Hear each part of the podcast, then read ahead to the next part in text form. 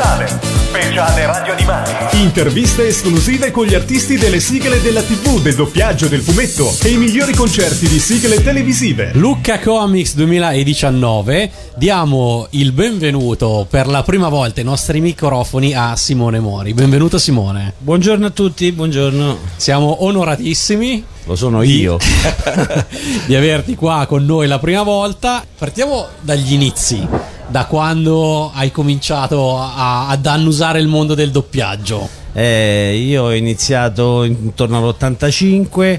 Io sono figlio d'arte, mio padre era Renato Mori, la voce di Gene Hackman, Morgan Freeman e tanti altri. Però da piccolo hanno provato a farmi fare il doppiaggio e non mi piaceva, preferivo giocare a pallone. Perché nell'85 non eri più tanto piccolo? No, nell'85 no, infatti da piccolo hanno provato, ma ho fatto un film e ho detto no, non mi interessa. Poi da grande, finita la scuola, finito il liceo, ho cominciato a interessarmi. Mio padre faceva teatro, andavo tutti i giorni in teatro. Sono un po' innamorato dell'ambiente, ho detto a mio padre che mi sarebbe interessato, mi ha detto scordati le scorciatoie, ti iscrivi all'accademia, fai le tue scuole eccetera eccetera, e ho cominciato, insomma, e ho cominciato contemporaneamente sia a studiare che a frequentare le sale di doppiaggio.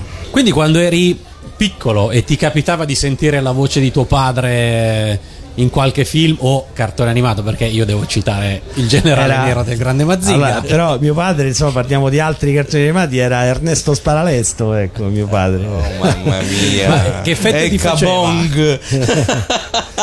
E poi ti dirò anche una primizia su Ernesto Sparalesto. No, mi faceva effetto, ero abituato, essendoci cresciuto per me era normale, insomma.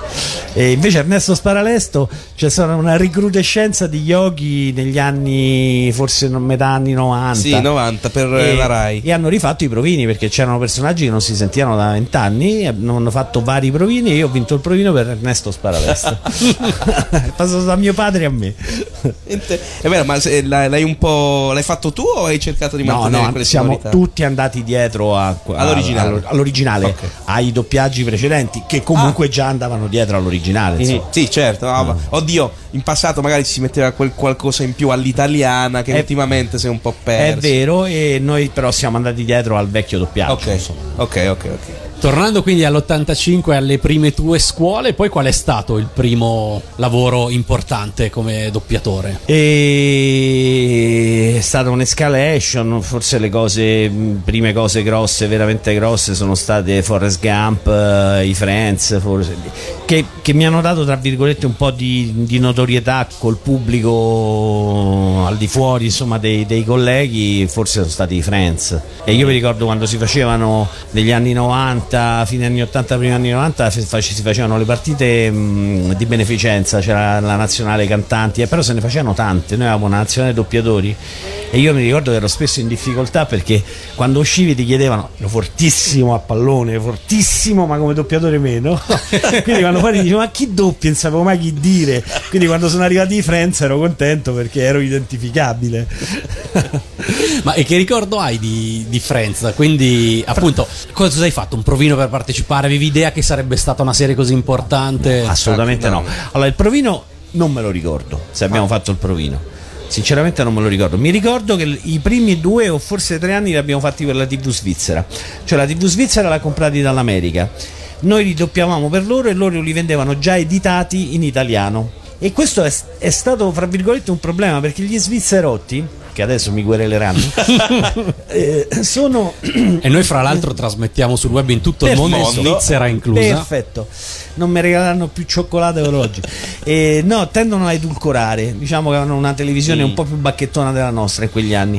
La serie era molto dritta, era stata una delle prime serie che andava molto giù dritta, pesante. Gli argomenti erano quelli, erano ragazzi di 30, 20, 30 anni che avevano delle situazioni particolari e ne parlavano come parlano dei 20, 30 anni, cioè fuori dai denti. Noi abbiamo edulcorato tutto per 2 o 3 anni, perché loro volevano che lesbica non si poteva dire, capì? Cioè, poi si capiva il concetto, perché mia moglie, lo dico perché mia moglie nella serie era gay, e però loro erano un po' più diretti, invece noi abbiamo tutto ammorbidito. Poi è passata in Italia e ha avuto lo sviluppo che ha avuto, ma quando è nata per noi era una serie che facevamo per la TV svizzera. Noi facevamo alcune lavorazioni per la TV svizzera, ma era tutta roba un po' di serie B. quindi per noi è partita con...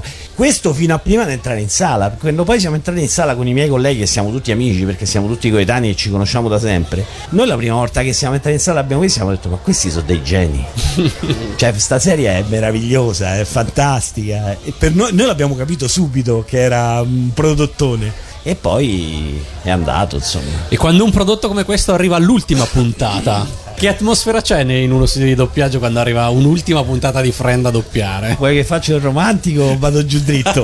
Beh, coerentemente allora, con Friend andiamo pure dritto. Allora, no, ci è dispiaciuto tanto perché ci eravamo affezionati anche per questo motivo, e per noi è stata, per alcuni di noi è stata insomma la prima cosa importante fatta, e ce la portavamo dietro da 10 anni quando è finita. Le ultime puntate prendevamo un po' di soldini in più del normale per doppiarli, quindi spiaceva tantissimo. Per quello dicevo, fatto vado giù, entro a gamba tesa.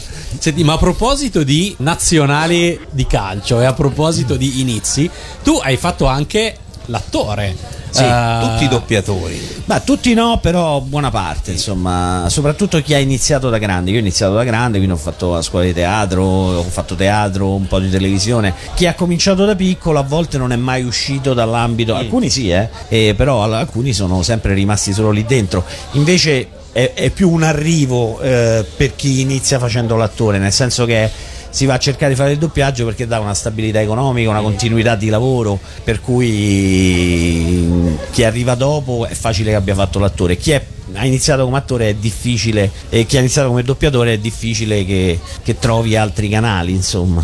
E a fine anni 80 hai fatto Classe di Ferro. Sì, una delle prime cose che ho fatto, sì.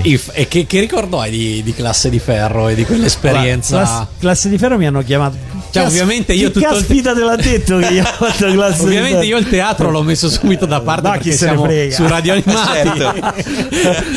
Vogliamo sapere di Classe di Ferro. Classe di Ferro c'era un mio compagno d'accademia che era Guido Venitucci, che adesso vive in America da 28 anni, è cittadino americano, che era uno dei 4 protagonisti. Ero andato, ho conosciuto Corbucci, mi hanno chiamato al volo perché credo di aver sostituito qualcuno.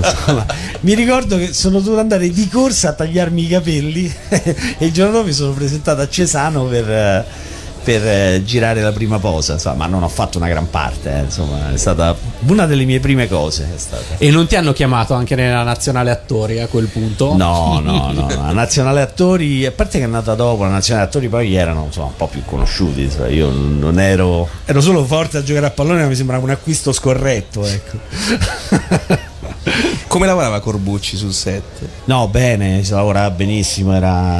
c'era l'area di cameratismo. Sì, un animalaccio. Un animalaccio. Sì, molto divertente. Poi tra l'altro erano meravigliose le pause pranzo, perché lo mettevi là a raccontare. Sono quei personaggi che ti possono raccontare 25 anni di aneddoti del cinema italiano, quindi molto divertente, molto piacevole. Noi siamo i figli degli anni 60, ci sentiamo eroi,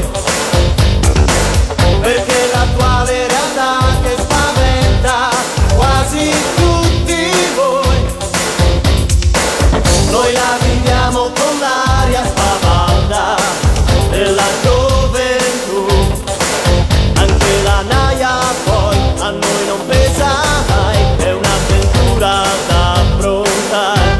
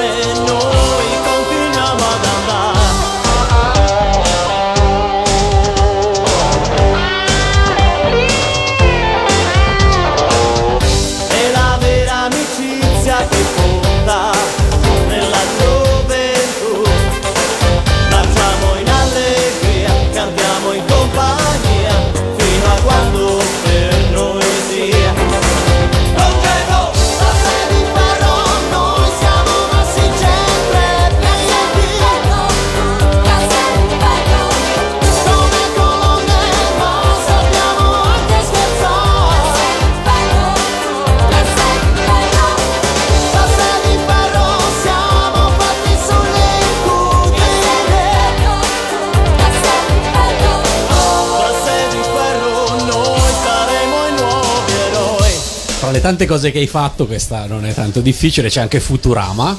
Sì. Futurama se ne può parlare. In che senso? Parliamo. Allora, è successo che quando è arrivata Futurama non era come oggi, che è così facile avere tutte le informazioni, le show guide, ci arrivate tutto, sappiamo pure il nome del papà e della mamma del cartone animato, insomma. È arrivata questa serie, dovevamo doppiarla e io dovevo doppiare Hermes. Lo guardavamo e ci sembrava che fosse indiano e giamaicano. Sì. Allora con Giorgio Lopez abbiamo deciso, vabbè, facciamo un accento indiano tipo Peter Sellers in Hollywood Party, no? Su quel genere lì. Poi dopo un anno abbiamo scoperto che era giamaicano. Allora abbiamo cominciato a dire che era indo-giamaicano, ah, certo. Che Futurama regge qualsiasi cosa. Giorgio Lopez, il discorso che facciamo noi, l'aderenza a quello che dicono originale, lui via la prende, la frulla perché a scuola sì, e lui no, rimanendo sempre in linea con quello che fanno, però invenzioni all'interno ne metteva tante, anche perché hanno uno spirito incredibile. E quindi quando abbiamo scoperto che era giamaicano, per noi ormai era stato per un anno indiano, è diventato indo-giamaicano, che non vuol dire assolutamente niente, però e l'accento è rimasto assolutamente quello. Stavi dicendo Giorgio Lopez, questa diciamo voglia di arricchire, insomma di metterci del proprio, funziona meglio del proprio o dell'italiano, perché secondo me questa è una sensibilità. Bravissimo, è questo, non è che è del proprio, cioè non è che levo quello che hanno detto loro e ci metto del mio. Io uso spesso, quando si parla di questi argomenti, La Tata, come La Tata è stato criticato, che è stato cambiato perché lei in originale era una famiglia ebrea, per cui c'erano tutti i giochi con l'umorismo classico degli ebrei, che sono i più bravi del mondo a fare ironia su se stessi, tra l'altro. In Italia, soprattutto all'epoca, non funzionava, cioè non arrivava, molte cose non le capivamo. Quindi chi all'epoca, sinceramente non mi ricordo chi era, Guido Leoni, aver cambiato ha comunque fatto diventare di culto una serie che faceva ridere, era divertente, e io non credo che l'abbia snaturata, perché l'ha snaturata per chi l'avesse già vista in originale, ma noi dobbiamo sempre pensare che per noi era un prodotto nuovo, e è riuscito a dargli una divulgazione che secondo me non avrebbe avuto, un successo che non avrebbe avuto. Poi aveva fatto anche, aveva messo gli accenti, che è un'altra cosa. In Futurama per esempio ce ne sono molti, per dire. Beh, però loro ce li hanno gli accenti. Sì, ma infatti quello è il punto, che in Italia noi diamo accenti regionali a ciò che magari viene fatto che all'estero sono accenti di nazioni diverse o cose di questo tipo. Ma loro hanno anche degli accenti, parlando di altri film, gli accenti del sud americano, che per noi sono impossibili. Non è che io posso, se uno è texano posso fare calabrese. Sì, ma tra i casi si opta di non farlo, diventa un problema. C'è da dire che spesso sminuiamo quello che facciamo noi, perché gli americani sono più precisi. Gli americani, quando c'è un italiano, cioè loro, se ha l'accento italiano, che possono essere due fratelli, uno parla napoletano e uno parla siciliano, per loro va bene. È uguale, è vero, perché per loro comunque hanno l'accento italiano. Quindi noi cerchiamo di aggiustarle le cose, a volte fanno più danni loro di noi, ecco. Noi ne facciamo anche i Friends, abbiamo chiamato Joy Triviani, l'abbiamo chiamato Joy Triviani sui Friends per 10 anni, poi è arrivato lo spin-off dove c'era finalmente il cognome suo scritto, che non stava scritto da nessuna parte, si chiama Tribbiani. E noi abbiamo sbagliato per 10 anni il cognome di Joy e per 10 anni il nome di Phoebe, perché abbiamo chiamato Febbe. E questo il buon Sergio Di Stefano, che non c'è più, primo turno che si è nominata, diciamo che poi decidi le pronunce, no? Sentiamo, di Phoebe, ma che nome è Phoebe? Febbe, la chiamiamo Febbe. Ma perché Febbe invece? No, è più facile. Non lo so, però piaceva. Il capo era lui. Sergio Di Stefano, la voce del Dottor House, per ricordare una tra le tante delle... Per me è il Grande Le Boschi. È più divertente per te doppiare un attore in carne ed ossa o cartoni animati? Cartoni animati sono faticosi, perché io con la vociaccia che c'ho mi fanno fa tutti i mostri. A parte Hermes, che è Buralici, che ti metti là senza doppie e parli così, è facilissimo. Fai i mostri dei tartarughe ninja, i cosi, esci con una gola così gonfia. No, preferisco proprio in carne ed ossa, sempre che poi fai il cattivone alla fine comunque te strappi uguale, però Il cartone animato è tecnicamente più una volta era tecnicamente più facile perché le labiali c'erano aperture e chiusure. Ormai con questi computer è macello, sono più difficili questi di quelli veri. E a proposito di, no, forse boh, cattivo non è la parola giusta, però diciamo di un personaggi che non sono così col vocione, Trono di Spade. Arriviamo al Trono di Spade. Come sei entrato nella squadra dei doppiatori del Trono di Spade? Ci sono stati dei provini? Ti sei proposto? Avevi idea che se si per iniziare una cosa che sarebbe stato un super fenomeno? No, un'altra cosa che non sapevamo. Non lo sapevamo assolutamente. Non ce lo immaginavamo neanche. E anzi, le serie fantasy fino a quel momento, pseudo fantasy, insomma, non è che andassero. TV non era mai successo. C'era stato ovviamente Il Signore degli Anelli al cinema, però in televisione non è che avessero questa grande risposta. Quindi non ci aspettavamo un botto del genere, no? Credo di no, perché essendo un personaggio di partenza secondario non ho fatto il provino, mi pare di no. L'ha fatto la mia società, il direttore Sandra Cervo della nostra società mi ha distribuito su questo personaggio. Io faccio assolutamente quello che se l'avete sentito in originale vado dietro a lui, non mi sono inventato veramente niente.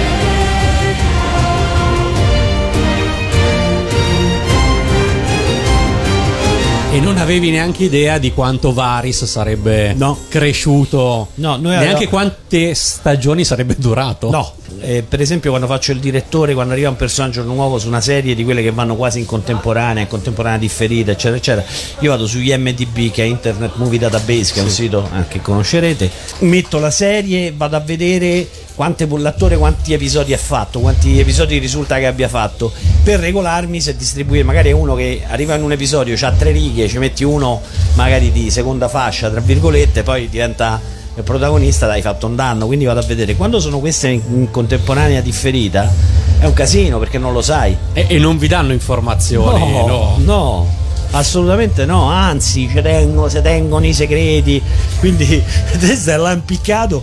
Infatti il direttore diventa pazzo, perché deve cercare di intuire se il personaggio è importante per metterci magari una voce importante, anche se nella prima puntata che te lo ritrovi fa 2 righe, chiami il collega. Il problema è che quelli più bravi spesso sono anche più occupati, e magari per 2 righe dice no, guarda, io sto impicciato, dice, guarda, te prego vieni, perché mi sa che questo farbotto.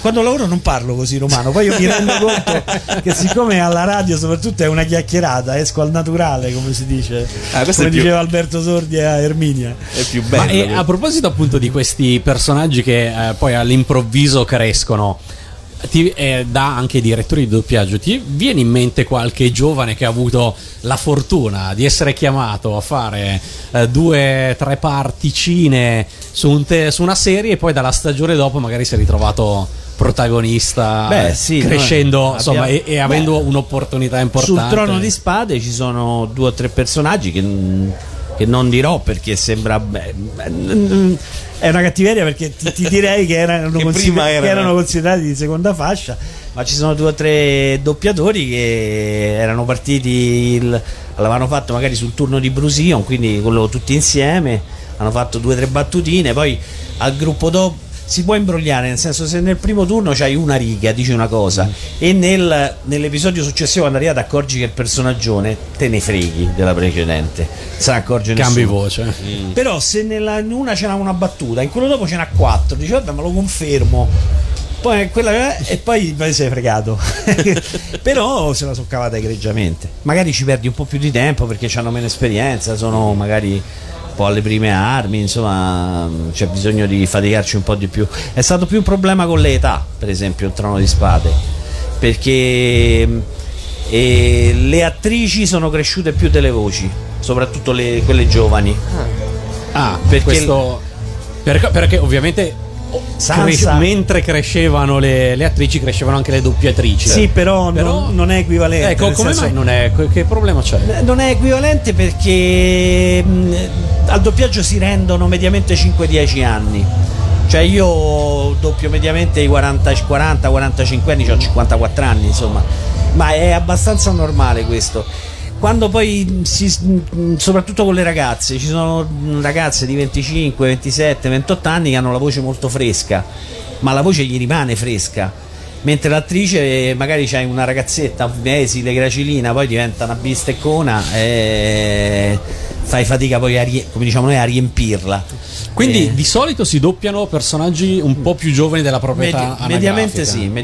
Però sentivo dire, non so se Enci mi contraddice, che gli americani adesso stanno cominciando a porre dei vincoli sull'età di doppiatori. Allora abbiamo con l'avvento di Netflix ha cominciato Netflix con questa cosa, si sono posti in maniera strana. Quando sono arrivati in Italia sono arrivati come se ci dovessero spiegare come si faceva il doppiaggio. Andiamo bene, è vero, ci dicevano il sync, bisogna stare nel grafico della lunghezza, per cui le nostre battute erano tutte lunghe, l'età, ma perché questa c'ha 12 anni, perché la doppia una dei 18.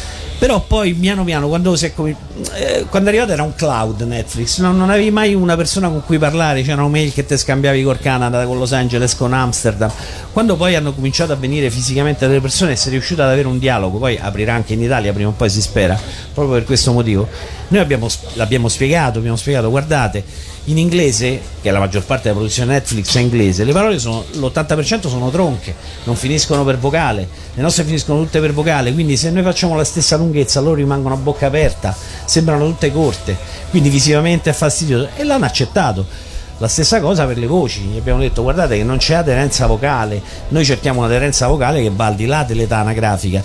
Allora gli abbiamo detto provate a, quando volete i voice test, i voice sample o i provini o i voice sample, nel senso mandiamo dei test vocali, cose già incise vecchie, non guardate l'età, provate a scegliere la voce che somiglia di più e poi controllate il dato anagrafico, spesso non coincide, infatti alla fine si sono lasciati convincere dall'esperienza italiana. Si sono lasciati convincere, non dico che l'abbiamo inventato noi questo lavoro, ma poco ci manca, insomma.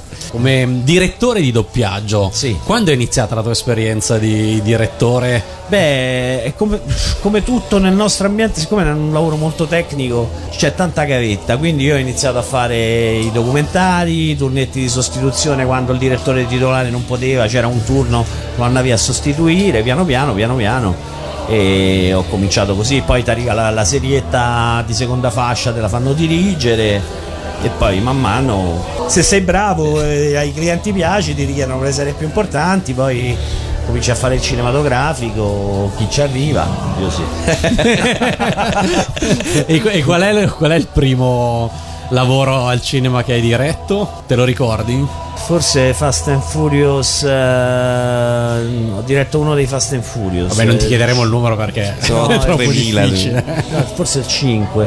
Ho fatto anche i dialoghi, però il film di cui sono più orgoglioso come direttore è Collateral Beauty, il film con Will Smith, un film bellissimo fatto di recitazione, quindi dove insomma ho potuto metterci più del mio. Poi io vorrei dire serie invece, la mia serie top è Shameless. Però Shameless, io divento pazzo. Adesso arriverà l'ultima stagione, la sto aspettando, perché adesso esce in America. Già ho detto in ufficio, siccome sto facendo altre lavorazioni, ho detto non vi inventate niente, io Shameless ma ti dico io, non mi si sostituisce. Voglio vedere come va a finire, perché l'ho vista anche come spettatore. E ti hanno rassicurato? No, mi hanno rassicurato, fa come decido io. Okay. No, scherzo, sì.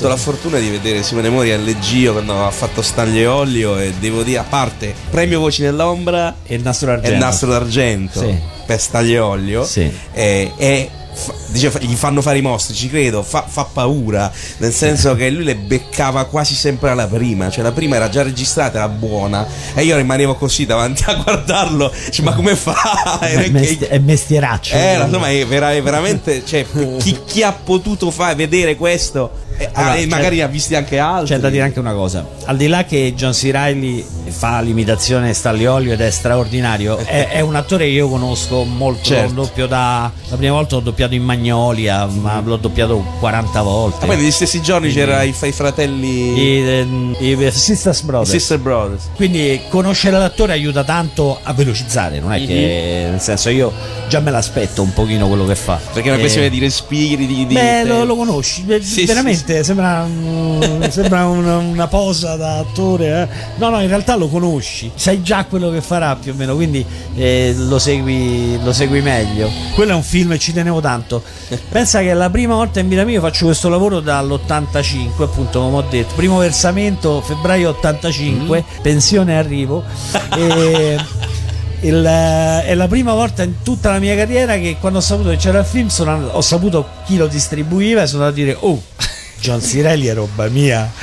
In realtà non è così, spesso noi veniamo cambiati, però io ho detto, tienimi presente almeno per i provini, se li fai. No, non ti preoccupare.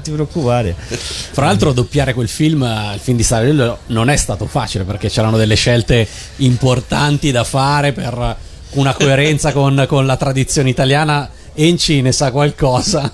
Sì, abbastanza, diciamo. Ne sappiamo tutti qualcosa. Vedi? Ma e com'è stata? Io conosco i racconti, diciamo, di Enci. Fermo restando che c'è una in questo caso capo edizione e un direttore di doppiaggio che se la smazzano tra di loro, come dire, e noi stiamo lì a eseguire, poi ognuno di noi ha la sua opinione. diciamo che non è andato tutto in linea con quello che avrei fatto io, ma questo lascia il tempo che trova, nel senso che la questione importante ovviamente era cosa fare delle voci italiane. Quella in qualche modo l'abbiamo risolta. Quello non è un problema, nel senso che loro in realtà parlavano normalmente. Il problema erano, all'interno del film ci sono 2 o 3, 5 momenti al massimo, non di più, in cui loro fanno Stanlio e Ollio, cioè fanno i personaggi. Il problema era su quello. Le scenette che fanno in teatro sono scenette che noi abbiamo visto, che ci sono filmate nelle comiche, quindi per noi sono strafamose. Io le sapevo già, io ero un fan, io mio padre ho rischiato di farlo morire quando andavo a scuola al sabato e dicevo corri che c'erano oggi le comiche. Quindi io ero fan di Stanlio e Ollio, le sapevo tutte a memoria. Poi loro sono stati gentilissimi a mandarceli per farcele vedere e ricordare. Quindi per noi, secondo me, quelle andavano fatte fotocopia dell'originale, anche perdendoci del tempo, cioè mettendo solo quelle scene lì in un turno, era tutte poca roba. Tutte insieme, mettersi là, battuta per battuta, fammi sentire Alberto Sordi, Noci, ok, incidi, Noci.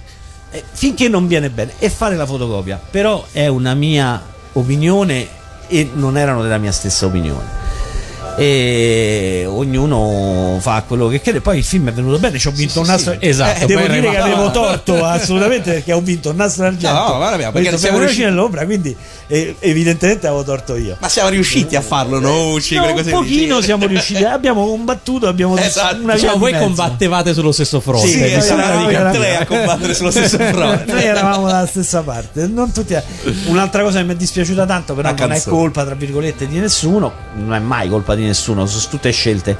La canzone guardo gli asini che volano, in originale era un'altra canzone, proprio un'altra canzone con un'altra musica. Infatti forse me l'hai fatto notare te, che negli Allegri Legionari nei Diavoli Volanti i musicisti sono fuori tempo, mentre il balletto è a tempo con la canzone, perché è stata scelta una canzone che andava a tempo col balletto, però i musicisti si sono dietro, sono fuori tempo. Io non l'avevo mai notato.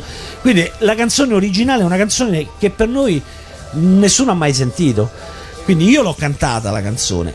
Nel film è andata quella originale, per cui la gente non avrà capito che quando c'era quella canzone era quella, era Guardo gli asini. È una citazione. Però lì c'è un problema di diritti. C'è stato un problema grosso di diritti, non si è capito di chi erano i diritti della canzone italiana, della musica, le parole erano un'altra cosa, era un casino. Quindi quello era oggettivamente un problema grosso. Sì, perché qualcuno nel frattempo aveva rinnovato i diritti della canzone, quindi risultavano i testi di una ditta e la musica di un'altra ditta ancora. Quindi non dovevamo pagare solo un soggetto, ne dovevamo pagare 2. E sembra anche che ci avessero provato, ma che la cosa non è andata a buon fine, diciamo così. E quindi l'incisione è stata cancellata. Io ce l'ho. Davvero? Certo, me la sono registrata di nascosto. Ho visto l'occhio di Enci brillare. Senti, Simone, tu sei a Lucca Comics and Games come ospite, che cosa fai a Lucca quest'anno? Allora, io gli ultimi 2 anni ho fatto come si chiama? Voci di mezzo con Cristina Poccardi, e ho fatto l'errore il primo anno di portare mio figlio. Ora quest'anno Cristina Poccardi mi ha cacciato e mi ha sostituito, no scherzo, hanno altri progetti e quindi non sono ospite. Mio figlio ci ha voluto venire lo stesso e ho chiesto la cortesia a Cristina di evitarmi la fila per il biglietto, è solo per quello che quindi tu sei qui da spettatore di Voci di Mezzo. Sì, io sono assolutamente un pubblico medio, anche basso, perché non sono all'altezza di sti geni, perché sono dei geni in giro assoluti. Quindi noi abbiamo approfittato splendidamente di questa. Bravo. Non so neanche chi se l'è cantata, che io stavo qua. Me l'hai detto proprio tu durante Stanlio e Ollio. Ecco, perfetto. Non mi ricordavo. Va bene, noi ti ringraziamo tantissimo per essere stato qua con noi a chiacchierare su Radio Animati. Ma vi speriamo di poterti ospitare nuovamente. Perfetto. Guarda, io ho detto a mio figlio che l'anno prossimo, se vuole venire, a costo di vendermi un rene, però voglio l'albergo a Lucca, perché sto a Viareggio. Stamattina ho preso il treno, è una follia, cioè c'erano 1 milione di persone. Hanno colonizzato anche la tratta di Viareggio, perché mi dicevano che era abbastanza libera. Ma che libera? Io non riuscivo a salire sul treno. non sono riuscito a fare il biglietto dall'altro, sono qua, lo confesso, sono qua a scrocco, ma ho chiesto al capostazione, mi ha detto guardi, io ho detto, ma io non faccio in tempo, dico non riesco neanche a farlo online, mi ha detto no perché è intasato il sito, dice lei salga e lo fa sul treno.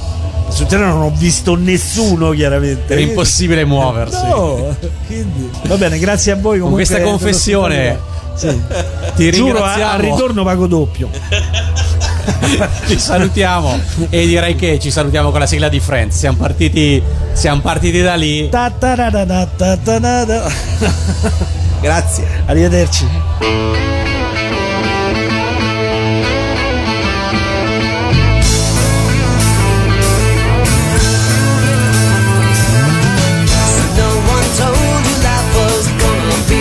Way.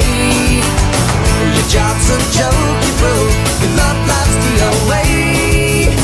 It's like you're always stuck in second gear, when it hasn't been your day, your week, your month, or even your year. But I'll be there for you, give a million stars to fall. I'll be there for you, like a big thing before. I'll be there for you,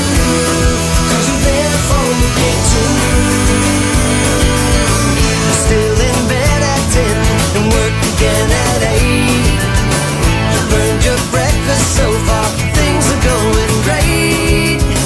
Your mother warned you there'd be days like these, but she didn't tell you when the world was brought you down to your knees. And I'll be there for you when the rain starts to fall. I'll be there for you like I've been there before. I'll be there for you, 'cause you're there for me too.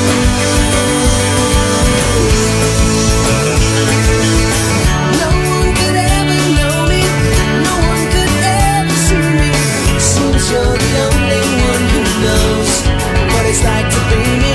Someone to face the day with, make it through all the rest with, someone I always laugh with, even if I was the best of you.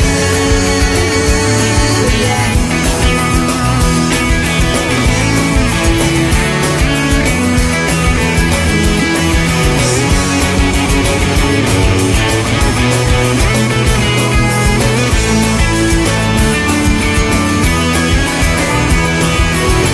It's like you're always stuck in second gear, when it hasn't been your day, your week, your month, or even your year. I'll be there for you when the rain starts to fall. I'll be there for you like I've been there before. I'll be there for you, 'cause you're there for me too. I'll be there for you, I'll be there for you, I'll be there for you, 'cause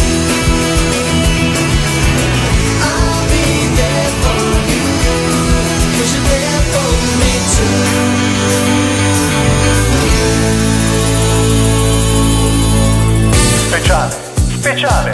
Speciale RadioAnimati. Interviste esclusive con gli artisti delle sigle della TV, del doppiaggio, del fumetto e i migliori concerti di sigle televisive.